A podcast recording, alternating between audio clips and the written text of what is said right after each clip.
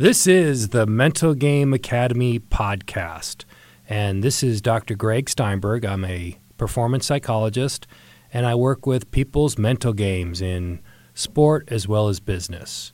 And this mental game podcast is called Choose to Be Confident.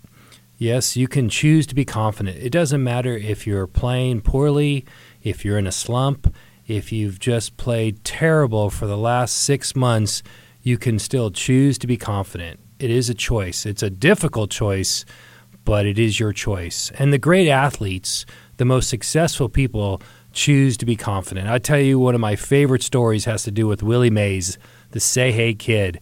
And he is known as one of the greatest baseball players of all time.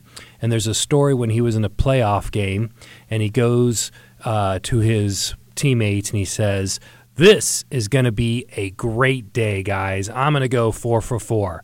So when he gets at the plate, he strikes out and he comes back to the dugout and he says, Guys, today's still going to be a great day. I'm going to go three for four.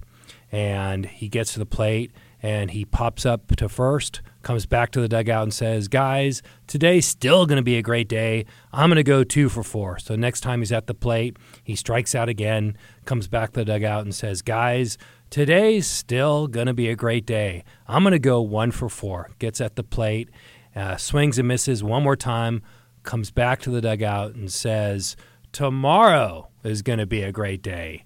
I'm going to go four for four. Willie Mays chose to be confident. It didn't matter how well he played that day, he still chose to be confident. And that's a skill. It's very difficult to possess, but it's an essential skill. And so when you are losing your confidence, when you're in a slump, when you're not playing or performing as well as you like, if you're not selling all the cars or stuff you sell and it's just not working for you or whatever your job is, it, it doesn't matter. Everyone gets into a slump. That's the way it works. You have to say, I choose to be confident because life goes up and down. There's peaks and there's valleys. There's peaks and there's valleys. And what people don't realize that during a valley, if you keep your confidence and you choose to be confident, then you'll get out of that valley. But once you lose your confidence, once you lose your mojo, once you start doubting what you do, that's when you get into that downward slide and you get into that major slump. So remember, life has peaks and valleys. Choose to be confident, and you'll get out of that valley and you'll get into that peak performance state once again.